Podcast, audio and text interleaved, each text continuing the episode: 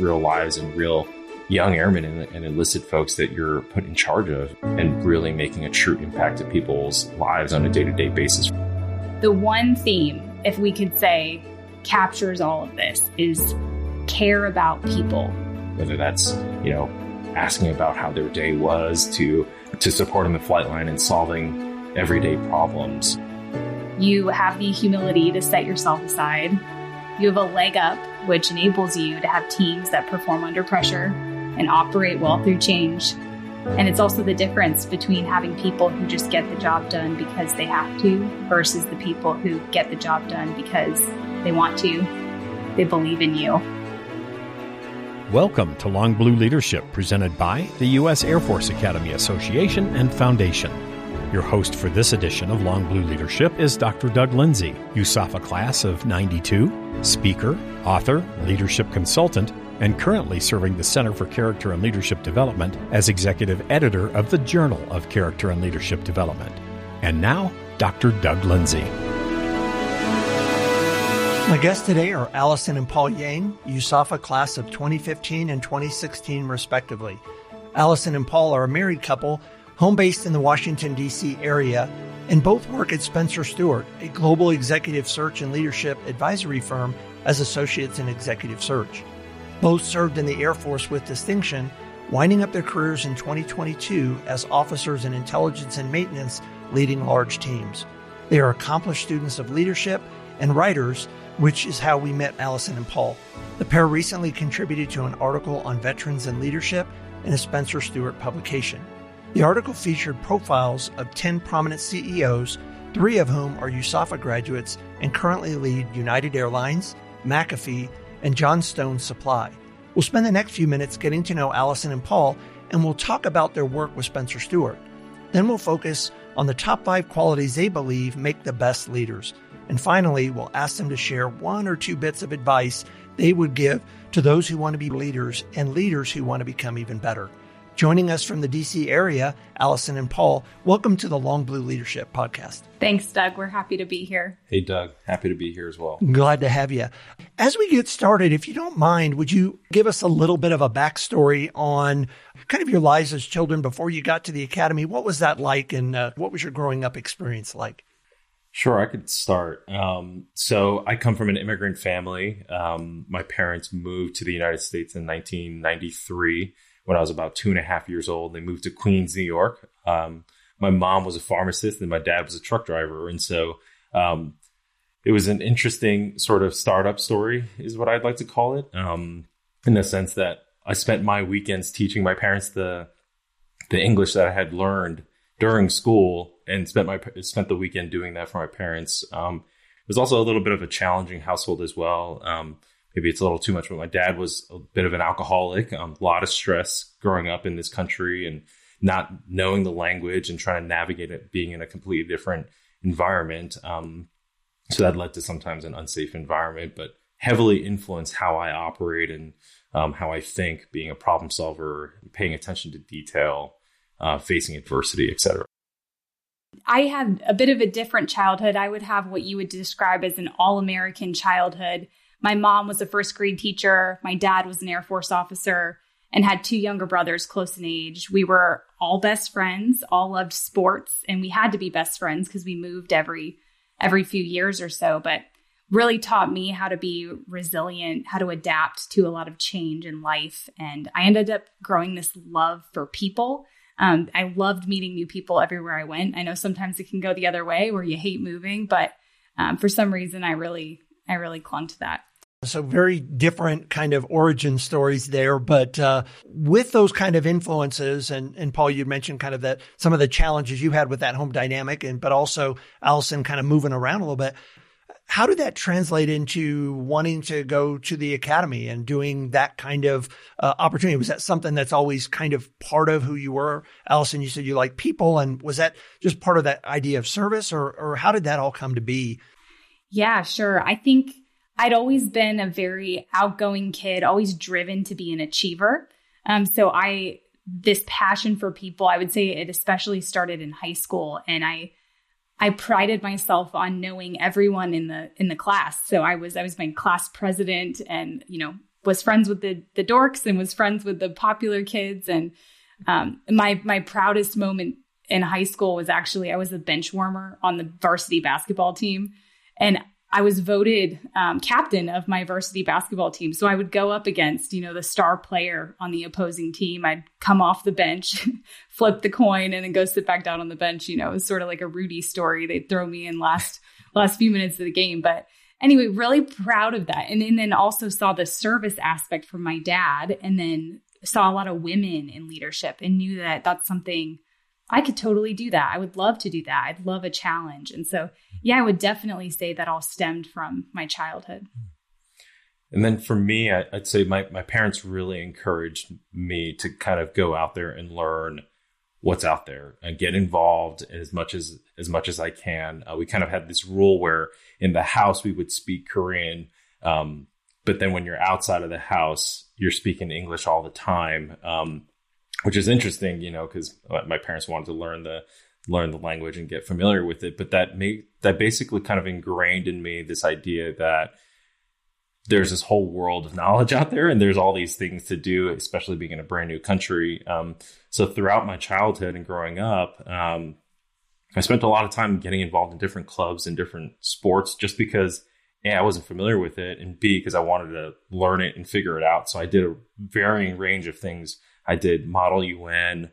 I tried out the robotics club. I wasn't very good at it, but I but I tried it. I can say that. Um, and a couple different sports um, that influenced when when I got to the academy because I tried out for a sport that I never played before, um, and I ended up playing the whole the whole uh, the whole season, um, which is you know pretty interesting and it was a great great time to do that. But I I didn't really know that the Air Force Academy existed. Um, I just kind of knew, hey, I want to give back to this country. Um, I want to give, I want to be able to serve. I want to be able to give back, and, and so I always knew I wanted to give, um, join join the military, um, and I, I, guess that's what kind of led me down the the path of going to the academy. I enlisted first out of high school, um, and I was really really fortunate and lucky to be surrounded by some some key mentors of mine. Um, that told me that this place called this the Air Force Academy existed in Colorado Springs. You should you should apply.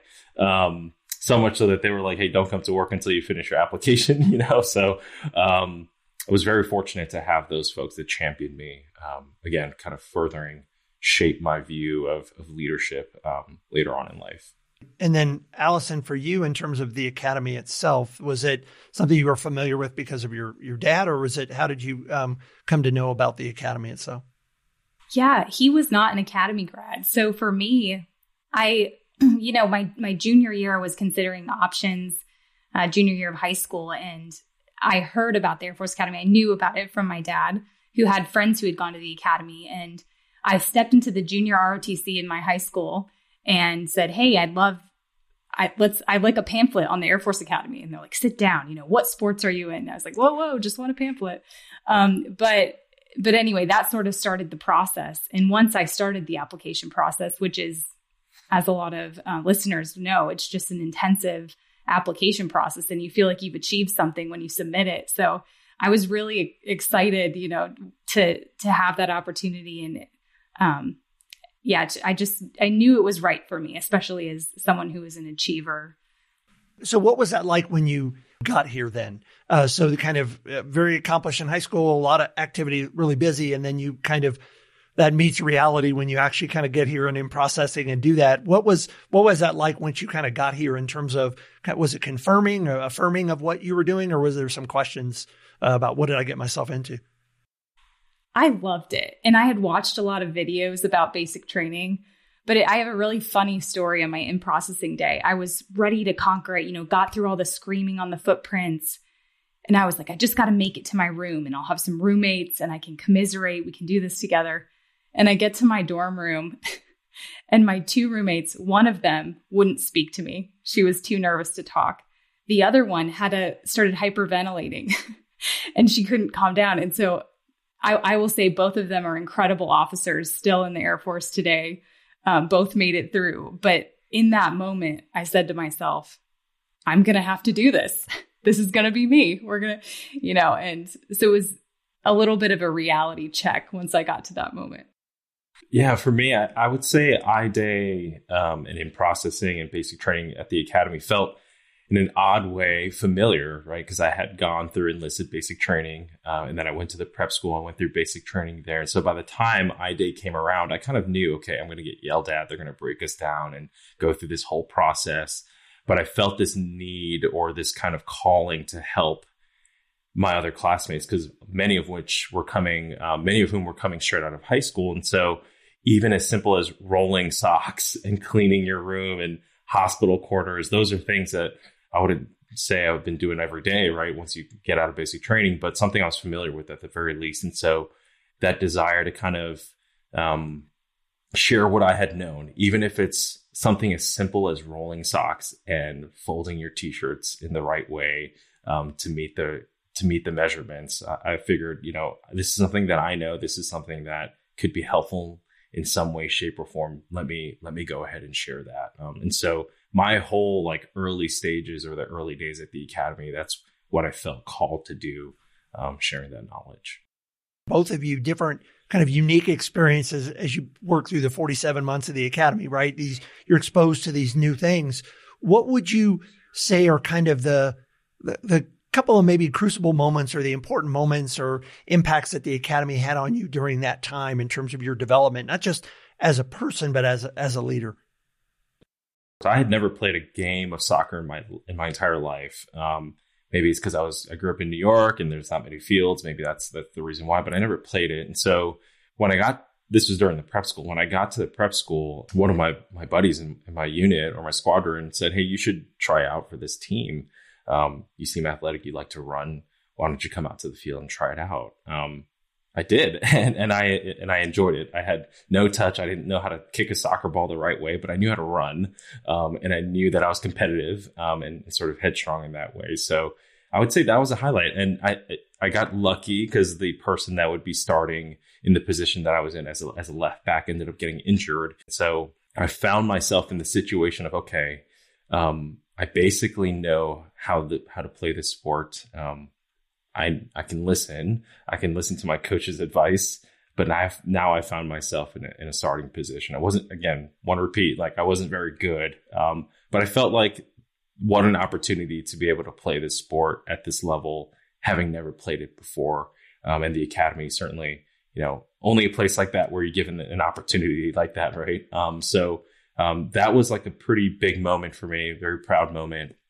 Maybe like a low light for me was about halfway through the academy, um, I was going through some personal things that I maybe lost sight of, and I let it affect my academics, um, particularly one class. And I ended up failing a course. Um, and at the end of the semester, as you know, when you fail a course, you go through the, the board process and you kind of go through, hey, you're going to make it through, and you're and you're looked at. Um, and I almost got disenrolled, and I had my my ACK advisor, someone you may know, Doug, um, but he really championed me. Um, and he said, Hey, it's okay. This, these things happen.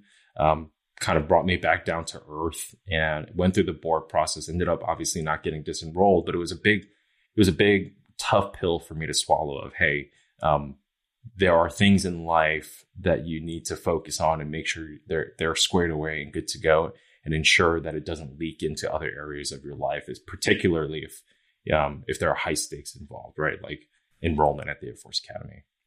Yeah, and I think that's an important part, right? Because we tend to focus on maybe the the positives, right? And we don't realize that without those kind of crucible moments, those those kind of lower points, that you know that helps frame out who we are, our perspective, and and who knows that opportunity. Know, sounds like it kind of changed your trajectory a little bit about kind of reassessing what am I doing here? What do I really want to get out of it, right? Yeah, certainly. Uh, well, I certainly cared more about academics after the fact, but it was it was a good lesson of hey, this is real, you know. And I think to your point of sometimes you could be flying high and in a really good place and you don't realize these little little areas of your life um, that may be taking a toll and, and, maybe require your attention. I think it's a it's a good leadership theme as well um, of there there are different areas. Um, it, it, it, takes a lot and it and it takes a lot of bandwidth, and so making sure you take the time to take a step back and allot your effort um, and your capacity in the areas that require it so that you are healthy and you are good to go so that you can be present. had a, a similar uh, experience. One of my semesters, uh, my first semester sophomore year, I I came in at a 2.00, uh, and it was really close enough to the sun, so to speak, that that was my crucible moment. I'm like, I, that that was a real evaluation moment for me to go, okay, I need to I need to do some things differently if I want to keep making this happen. Uh, Alison, how about you? Maybe some, some high and, and low point for you as well. Yeah, one of my favorite things about the Air Force Academy is just the incredible opportunities that it affords cadets. So I I did the jump program, I did an immersion trip to Poland, I did a language trip to Morocco, a DC trip for a history class. I was on the women's club lacrosse team and got to travel all over the place. Marched in inauguration day parade. So all of those were just incredible moments. I would say the biggest thing that had an impact on my leadership is I, I was able to be the cadet squadron commander my senior year. I'll say that peer leadership is the hardest thing. And I think that being a cadet, anything, you know, a, leader of cadets is harder than any officer leadership position I had.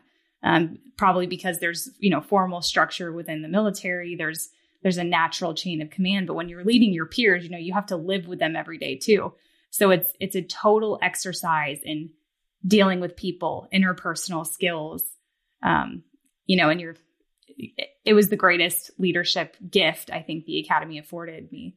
And then the low light for me, so I was the wing command chief, which was um, you know, the top junior position my junior year. And I did something called Weiss Advice. My last name was Weiss at the time. And I would go up on the staff tower and I would give everyone morning advice at 6 a.m. before their breakfast, you know, something like, be a good friend today. You know, you never know what your, your teammate is going through. And ha- this was at a time where there was social media that was allowed and people could, you know, t- talk, chat about whatever going on at the academy. And uh, I would say about half the wing was indifferent. A quarter loved the Weiss advice and a quarter hated the Weiss advice.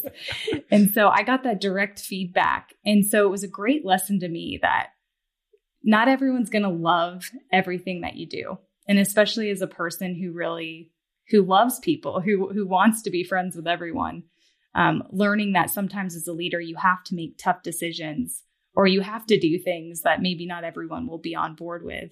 Um, but I, that was a, you know, it, it was a great lesson for me at that time that I carried on throughout my officer career.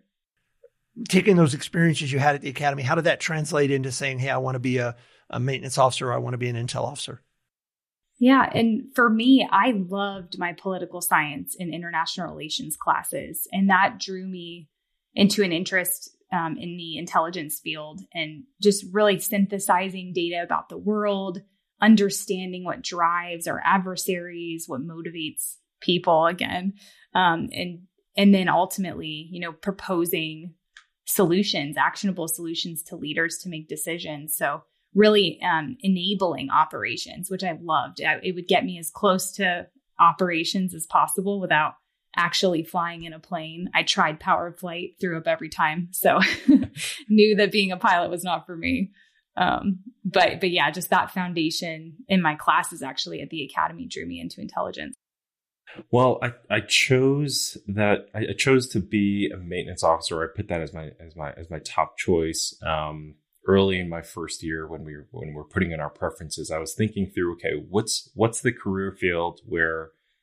um, that'll provide me sort of the best opportunity to do exactly what I enjoy doing, which is championing others um, and solving problems um, and doing it soon. Um, and so, uh, and obviously, my me gravitating towards leadership opportunities and, and, learning about the world kind of pointed me towards the direction of uh, of, of, maintenance because I knew that um, maintenance is a tough is a tough leadership environment, especially as a brand new lieutenant. You're kind of thrown out, thrown in there, uh, leading dozens plus people, um, and there's a lot of problems to solve from the operational side. And so, okay, this is I think this is where I belong. I spoke to a number of different maintenance officers at the time. There were AOCs.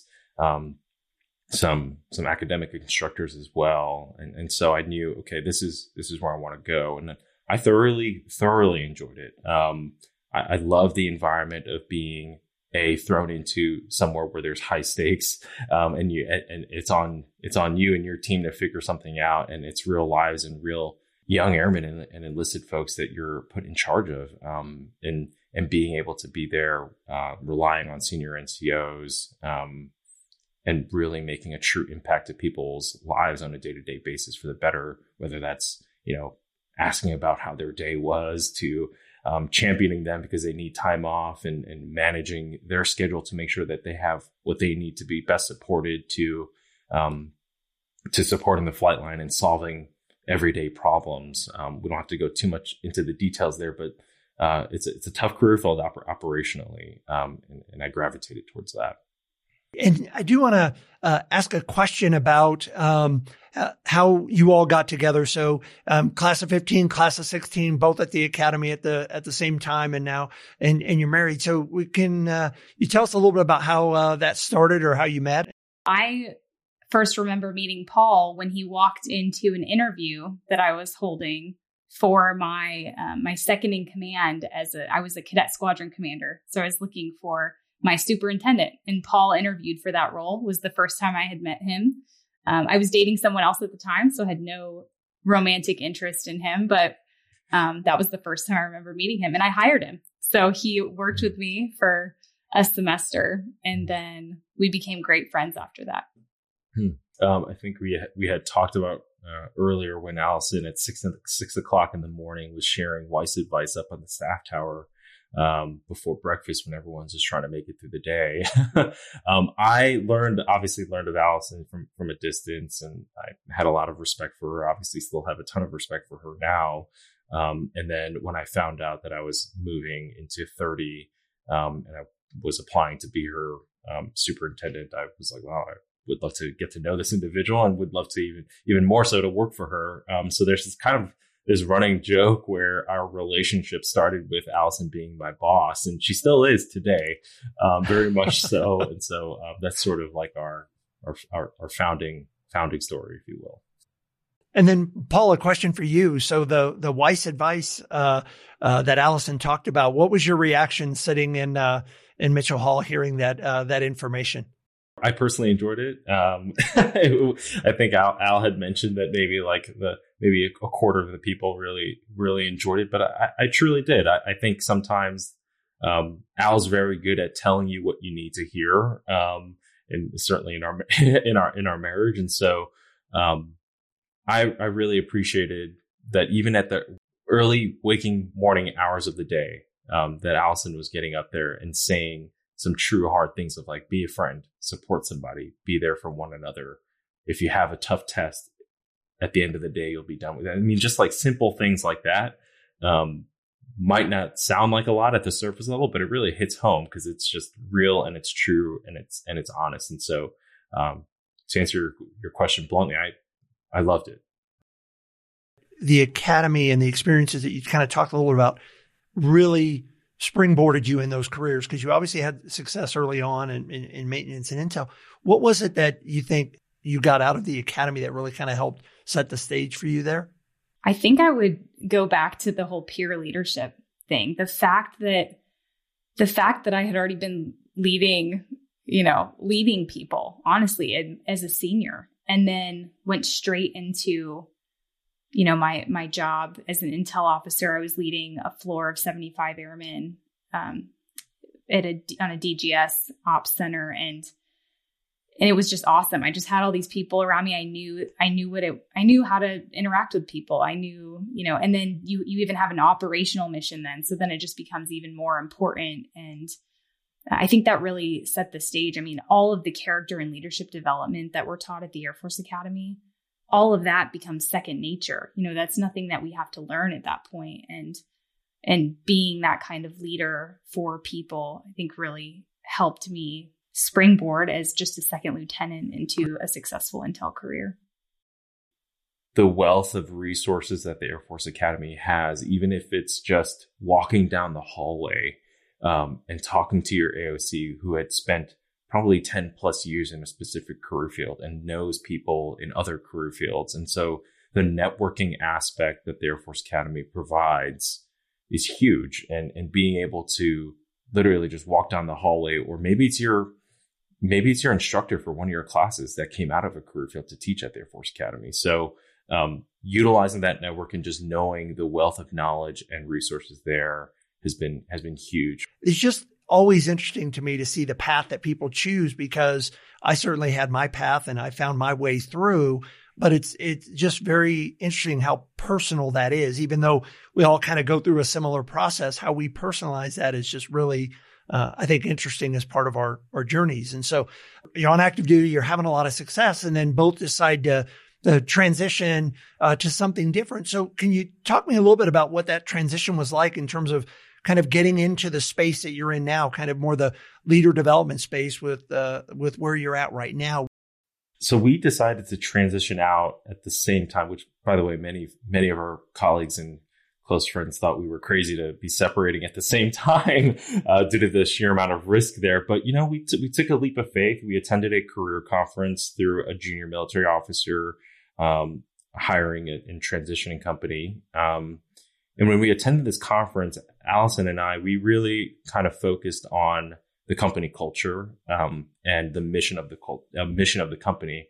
Um, that's because we were coming out of the military. You know, um, we we naturally gravitate towards companies that had a clear and defined mission orientation or goal, um, something that is founded on a, a, clear values that aligned that aligned with the things that we we felt we aligned with, and so um, we both came across Spencer. Actually, we were when we attended the career conference. They told us, you know, don't really lean in, don't really lead with, "Hey, you guys are married," you know, because um, we would we were actually interviewing with very similar companies, and there was a decent amount of overlap. They told us to attend as individuals, rack and stack them in your in your brain uh, individually, and see where their alignment is with location, with career fields, and um, in different areas. Um, and we and we came across um, an executive search firm, Spencer Stuart, and we just absolutely head over heels fell in love with the company culture and the, and the type of work that it is. And it, and it certainly aligned. I guess I'll just speak for myself in, in this area, but it, it aligned with how I think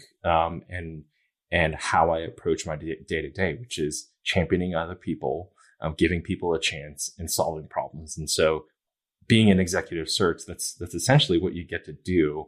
Um, you're helping your clients solve problems. And in this case, it would be leadership gaps, whether it's succession planning, maybe someone's retiring, et cetera.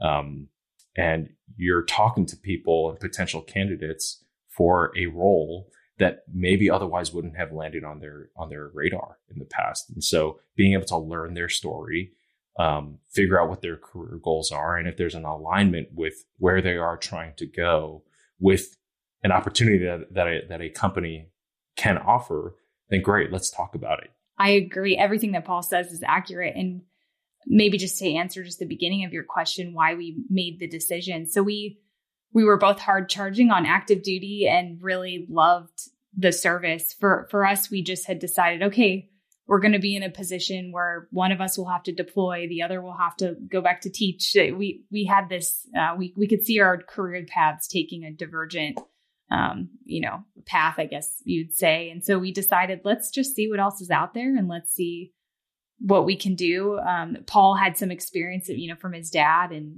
the, the, business experience he's had in this country. For me, brand new, had no, you know, don't didn't even know what corporate life was like. And I said, if not now, then when? And we made the leap and and everything Paul said about Spencer Stuart's why we joined. The culture is incredible, and um, we we've really enjoyed our time so far in the year and a half we've been here. Or what was it that really kind of helped you kind of land successfully on the other side? Because we know sometimes people struggle a little bit there sometimes in terms of what do I want to do.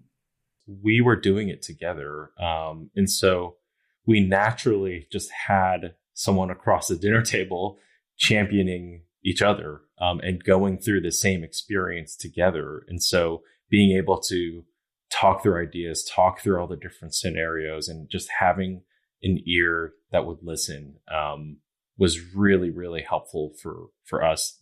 And and I wouldn't say that's that's that's the only way, but just having a partner through that, I think, kind of tells a broader story of of um, making sure that you surround yourself with folks around you that that have been through something like this before, or um, or is going through it, and, and being able to talk through things and, act as a sounding board was was really helpful for us particularly. We are also huge proponents of transition companies, especially for junior military officers. We would have had no idea. And we we partnered with Cameron Brooks, spent a whole year in their program.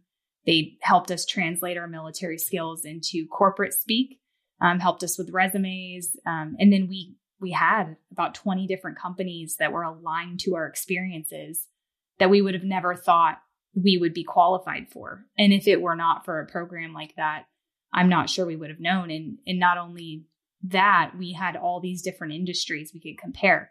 So Paul and I got to say, all right, do we want to do manufacturing? Do we want to do banking? You know, do we want to be in professional services? And we ultimately chose that.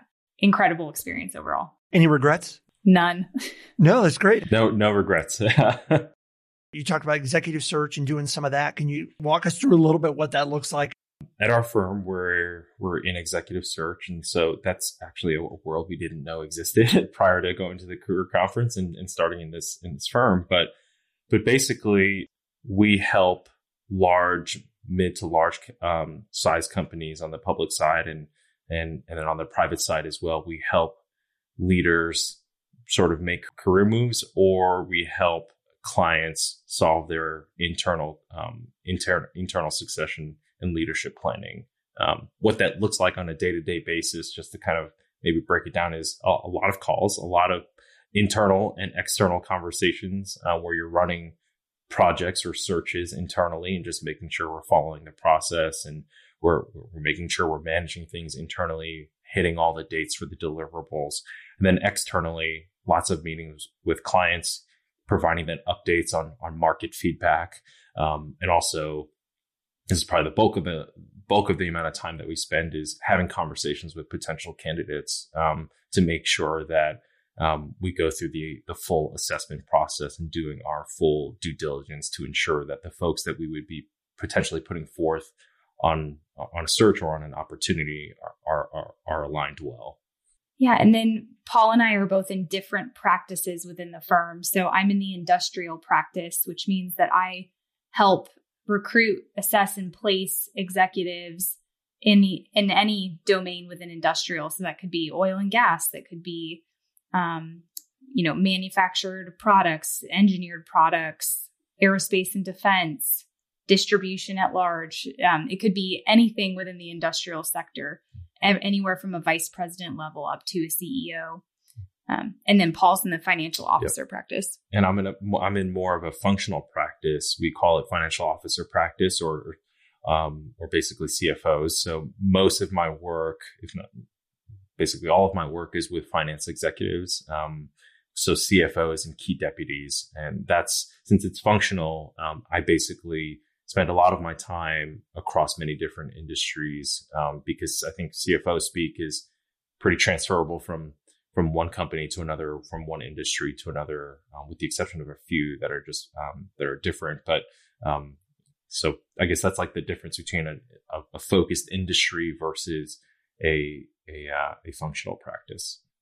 What you talked about that idea of being able to uh, connect with people, serve with people, influence, uh, championing others, solving problems. It sounds like you've kind of found your space on the other side in terms of what it is that you really enjoy, kind of what your purpose is. Is that fair to say? Absolutely. Yes. Yes. And it's one of the reasons why we why we love it so much is we we really feel that we've landed in a place where we can utilize all these skills and also when we're assessing talent one reason that it's just great being, you know, having been in a leader in the military is that when these executives are talking to us about change management, t- change leadership within their organization, we don't know it conceptually. We know it practically from our time in service. So we know if they're just blowing smoke or, you know, um, so we found that very valuable and, um, and it's really cool. I mean, I think, and this is part of, uh, you, you alluded to our, our veterans article, we just having access to folks like Scott Kirby, Greg Johnson, who know of these search firms because that's how you know that's how they hire people basically. Um, so it's it's been really neat, not only just being able to practice something that we love, but then also being able to talk to really incredible people. Yeah, and and I think you hit on that piece of being able to not just talk about it, but kind of share your experiences. So being able to kind of really understand, um, you know, at, at different levels in terms of what it is that they're looking for, what that means, what change management actually looks like in a large organization. Because even though you may not have been at the at the, the geo level instituting those challenges, you were at the implementation level of much of that change and and what that looks like. And I think that gives a different uh, credibility of being able to say, "Hey, yeah, I've kind of been there, done that," and and and talk about it that way, whether it's a CFO or industrial or whatever that is, right? Absolutely. With that in mind, what are some of the challenges or uh, mistakes that you see leaders making today? Uh, just kind of curious in what you're seeing um, and what you can talk about, and then we'll kind of talk about maybe some more of the effective things on the other side. Maybe it'll be trends or, or so, sometimes things that kind of speak out to us as being uh, being on the search side. So one of the things that I know that um, if if an individual jumps from one company to another company too frequently, um, and I think that they, that could be that could mean a lot of things, right? It could mean that um, an individual is you know kind of in an ecosystem of a, of a private equity firm, and they're buying and selling companies and moving from one one company to another, which which is fine, and th- that you can speak to that. But if it's not that situation, um, then it sort of signals that someone maybe hasn't done their full due diligence on an, on an opportunity before before taking on that role. Um, and so that's something that I would say doesn't usually doesn't reflect too positively. And, and, and my advice, I think, like springing from that would be, um, and I've and we've talked to plenty of folks that were where this happens, where maybe they land, they find themselves in, in a situation or in a company that they might not like, or a specific role that they might not like. It doesn't mean that they have to leave the company, right? Um, it's not like um, it doesn't mean that there's there aren't other things that they can try. And so my advice from that particular mistake would be see what else is out there within that company because the consistency of moving from one one scope of responsibilities to another within the same company um, i think reflects a lot more positively than hey I, I, was there for eight months and i didn't like it and i left. A better story would be i was there for about a year i wasn't enjoying my job um, i tried I and i moved here within this part of the, the company and that's where I really found my passion for X, um, and then expanding from there. Maybe some other ones that we see um, people getting experience outside of their respective functions. So as they move up within organizations, um, you know, Paul's got a better example of this with finance. Maybe you can go into that with with folks who, yeah. yeah. Um, so being, I think this is just the product of being in the in a functional practice where um, where I'm basically talking to a lot of different CFOs in varying um, in varying different industries. But finance, I think, has this history of maybe being a little bit siloed. It's very much not the case anymore, right? Um, where you have folks that maybe take uh, start out as an as an accountant, right, or maybe start in a big four uh, professional services firm, and they work their way through accounting and audit, et cetera. Um, I think the best ones are the ones that um, that maybe expand beyond just their specific uh, functions. So, with that, what I mean by that is maybe this is someone that is um, that has an accounting background, but takes the time to learn other aspects and areas of the business beyond what they see um, behind the numbers on finance. So, in like a manufacturing organization, that would mean getting close to the business, getting close to the manufacturing floor, getting close to the product and getting close to the product and really understanding, touching, feeling, and seeing the product that their business is manufacturing. Um, because then it really helps that particular individual really translate what the what the numbers they are working through and managing and what that really means to their client or customer base. And those that are be, that are better able to speak to that, uh, I have found that are are the ones that you know, tend to be more operationally oriented, the ones that can speak more about the business and not just finance. Another big mistake that we see, maybe the biggest mistake, is burning bridges. And you hear that at the academy never burn a bridge. Within executive search, we extensively vet people for our clients. So even people that that look phenomenal on paper, people who show up to an interview and they have an incredible interview, great results on paper, Um, if you've if you've got colleagues or peers or bosses that you have have you know have a bad reputation with um, that we will find it we will hear it. And and so it it all comes back to being a person of character you know and and we see that does burn people sometimes. And you also see things that the mistakes that leaders make when it comes to interviewing for jobs which is not being prepared you know not presenting in a professional manner. We've had people show up late to board meetings and been completely taken off the list as a possible candidate. Um, so you see all of those things. Alison, you had mentioned something about character and being a person of character with that. Are you seeing a more interest in that area as you're going through your executive search in terms of not just about what it is that you do, but it's kind of how you're showing up. You, cause you both mentioned the idea of not, you know, not being siloed, being broader about that, understanding, jumping around kind of the footprints that you're leaving behind or, or burning bridges. That kind of speaks to that idea of character. So it sounds like that that's um, resonating more with folks. Is that fair to say? Yes, absolutely. And I wondered that when I went into corporate America, if we would see these companies that we work with, these client companies, you know, would they focus on, are they looking for people who can just drive results within a company? And I'm telling you, more often than not, we have calls where most of it is we are looking for someone who knows how to lead people. They're going to have to come in here and and you know do a lot of change management in some cases in some cases it's revamp the entire team um, you hear that quite a lot. And it's also something we really value at Spencer Stuart at this firm. We screen for character. That's one of our four um, the four things we screen for when we assess people. So yes there's quite an emphasis on it and it's awesome.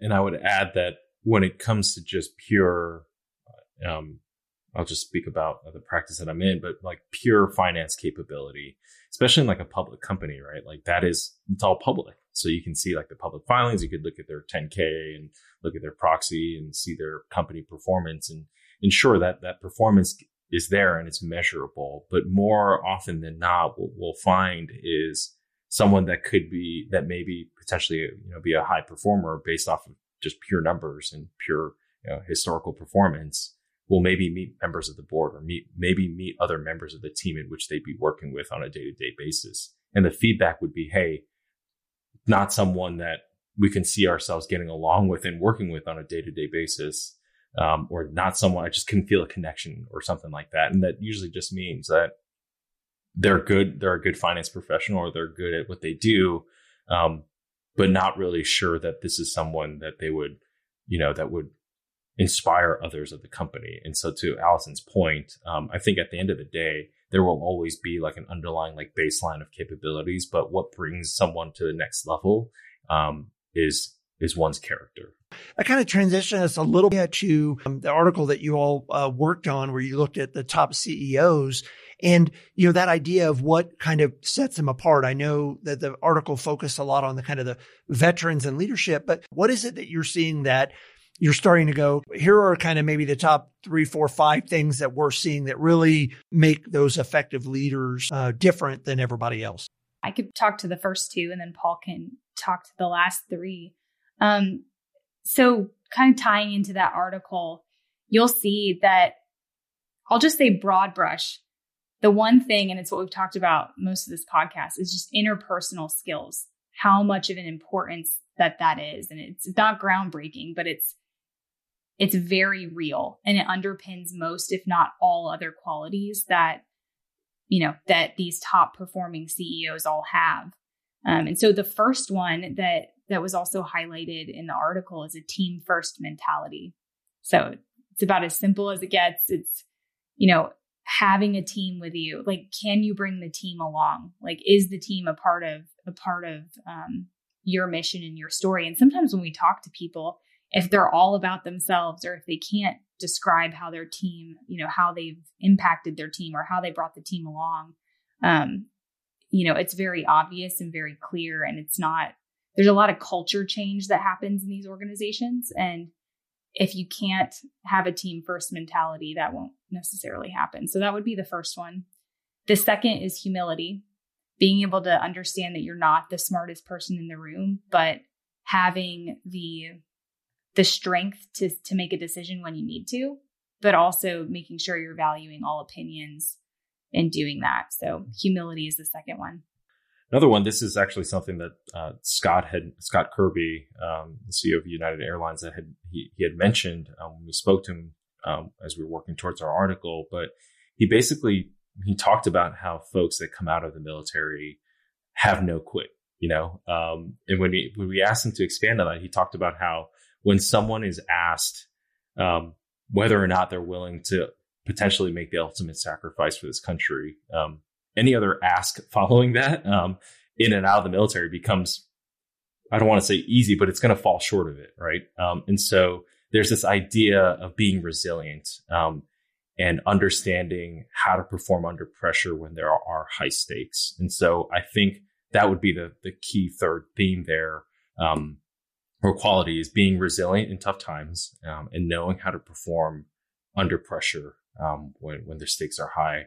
Um, and then the next one is maybe uh, stakeholder management. I think that's a very common thing that we would hear both uh, in the military and, and, out of the military. Um, understanding and having the ability uh, to work with a variety of different people. Um, and I think it kind of goes to that point of being broader than just what your function is. Um, understanding what um, what one decision does to the rest of the organiza- organization and how it affects others around um, others around you. In, in, the military, there's so much like connectivity between between um, maybe like the squadron or flight or, or, group or wing level that it naturally just happens. But out out in the corporate world, I think it's sometimes uh, you can get siloed and you might not see like the direct translation of how decisions are uh, affect other people. So being able to understand who are the uh, in, both internal and exter- ex- external st- uh, stakeholders is is important. I think the, the fifth one Alison already talked about, but change management.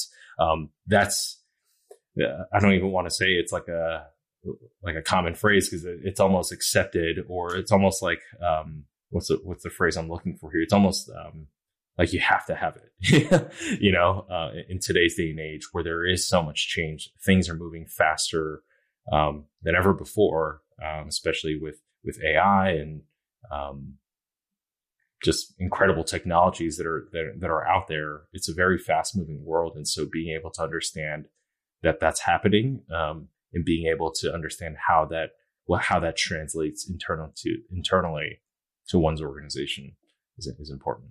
When it comes to change management as well, one of the key questions we ask our the people we assess is where was the business when you came in and what have you achieved since then? So it's so it's that where was it? Where is it now? And how did you do it? And so that's one of the ways that we assess for change management what I'm encouraged about is that those are all things that I can get actually better on. Understanding humility. It may be difficult to kind of step back and do that, but each one of those five are, are things that I, I think you can actually get better on, right? You can sit there, invest some time in and go, I'm not where I want to be, but I can do that. Is that fair to say? Yes. No one is perfect in any of these areas. It takes practice and it takes time. And oftentimes we'd, we'd be speaking with folks or um, we're on the phone or in a, in a meeting um, where we realize someone will maybe have that introspection to look back and say, okay, this is an area that I'm not good at. Maybe it's team building and they, maybe they're 15, 20 years in their career and they're like, you know what? I need more experience building a team. What's an opportunity at this company in my respective company where I have the opportunity to do that? And then seeking that out and putting it into practice is is a key thing um, of just understanding. Maybe it just kind of stems from the humility piece of I'm not the best at everything, and there's all these areas that I need to improve on. But uh, to your point, Doug, um, these are all things that that can be practiced in, in real time. As you are assessing them, and as you're looking at it, whether it be from the industrial side or the uh, CFO, are you finding that these leaders are receptive to the feedback that you're giving them in terms of maybe some of those areas where they're where they're not where they need to be? Are, are, are you seeing an openness and a willingness to lean in and learn about that? It's interesting you say that because if when when they are open to hearing it, they're showing humility. You know, you assess that just in the way that they interact with you as as a person. You know, are they too busy for you? Are they, you know, um, we do often get people ask us questions. You know, how can I be better? I mean, you talk to executives all day. You know what, you know how can I be better? How, you know, what, how do I present myself better, etc. I think, you know, if you meet a real stinker, then they, then it's probably, they're probably not going to be as receptive to things like that. But um, that's just my experience. There are, there are candidates for particular roles you know, on on any, any given day, there's a there's a high volume, right? So um, what that what that means is not everybody's going to be able to get the job that they that they want, and that's just the fact of life. And so the ones that come back and say, "Hey, I know I was a finalist, or maybe I wasn't a finalist. What feedback do you have for me? How could I have done better?"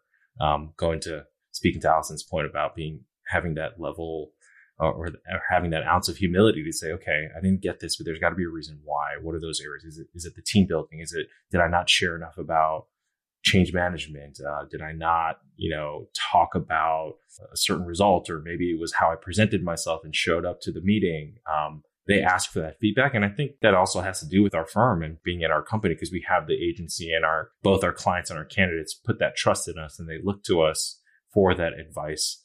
Um, and we'll be transparent, A, because we have to be, and B, because they need it. Um, and it's all about uplifting others and providing the feedback to others so that they can get to where they're trying to go. That whole idea of humility is just kind of really resonating. I do a lot of uh, executive coaching, and there's a really fundamental difference when someone shows up wanting to learn and you know hey this is wrong that you know that's not that's not how i you know really am and so that kind of that humility to be able to sit back and go what is this information telling me that's going to help me as a as a leader maybe i'll start by saying if if you're at usafa um, and you're currently a cadet working towards graduation or you, you're an alumni and already graduated you you likely all already are a leader and probably a good one. and so um, maybe that's like a good ba- baseline to start. But Al and I, uh, we kind of went back and forth thinking about this one and and and trying to figure out how do we distill both our personal, individual, personal lives, our our combined uh, military experience, and our combined experience in, in, in the corporate world and executive search. Um, and, and, we thought about it a little bit further, and I'll, I'll let Al share her we're a little bit like a broken record here, but the one theme, if we could say, captures all of this is care about people. And if you care about people, your interpersonal skills are likely decent. You have the humility to set yourself aside. You have a leg up on stakeholder management, which enables you to have teams that perform under pressure and operate well through change. And it's also the difference between having people who just get the job done because they have to versus the people who get the job done because they want to, they believe in you, and they believe in the mission. And so, if you are good at caring about people, if you just care about people in general, um, you'll get there. And that's what that would be our advice. If folks uh, want to find out more about what you're doing or about the article that we referred to in the uh, podcast, where can they go to find out that information? Um, simply just go to spencerstuart.com. Um, that's our firm's website. It'll clearly outline different intellectual capital pieces that we've written as a firm in the past.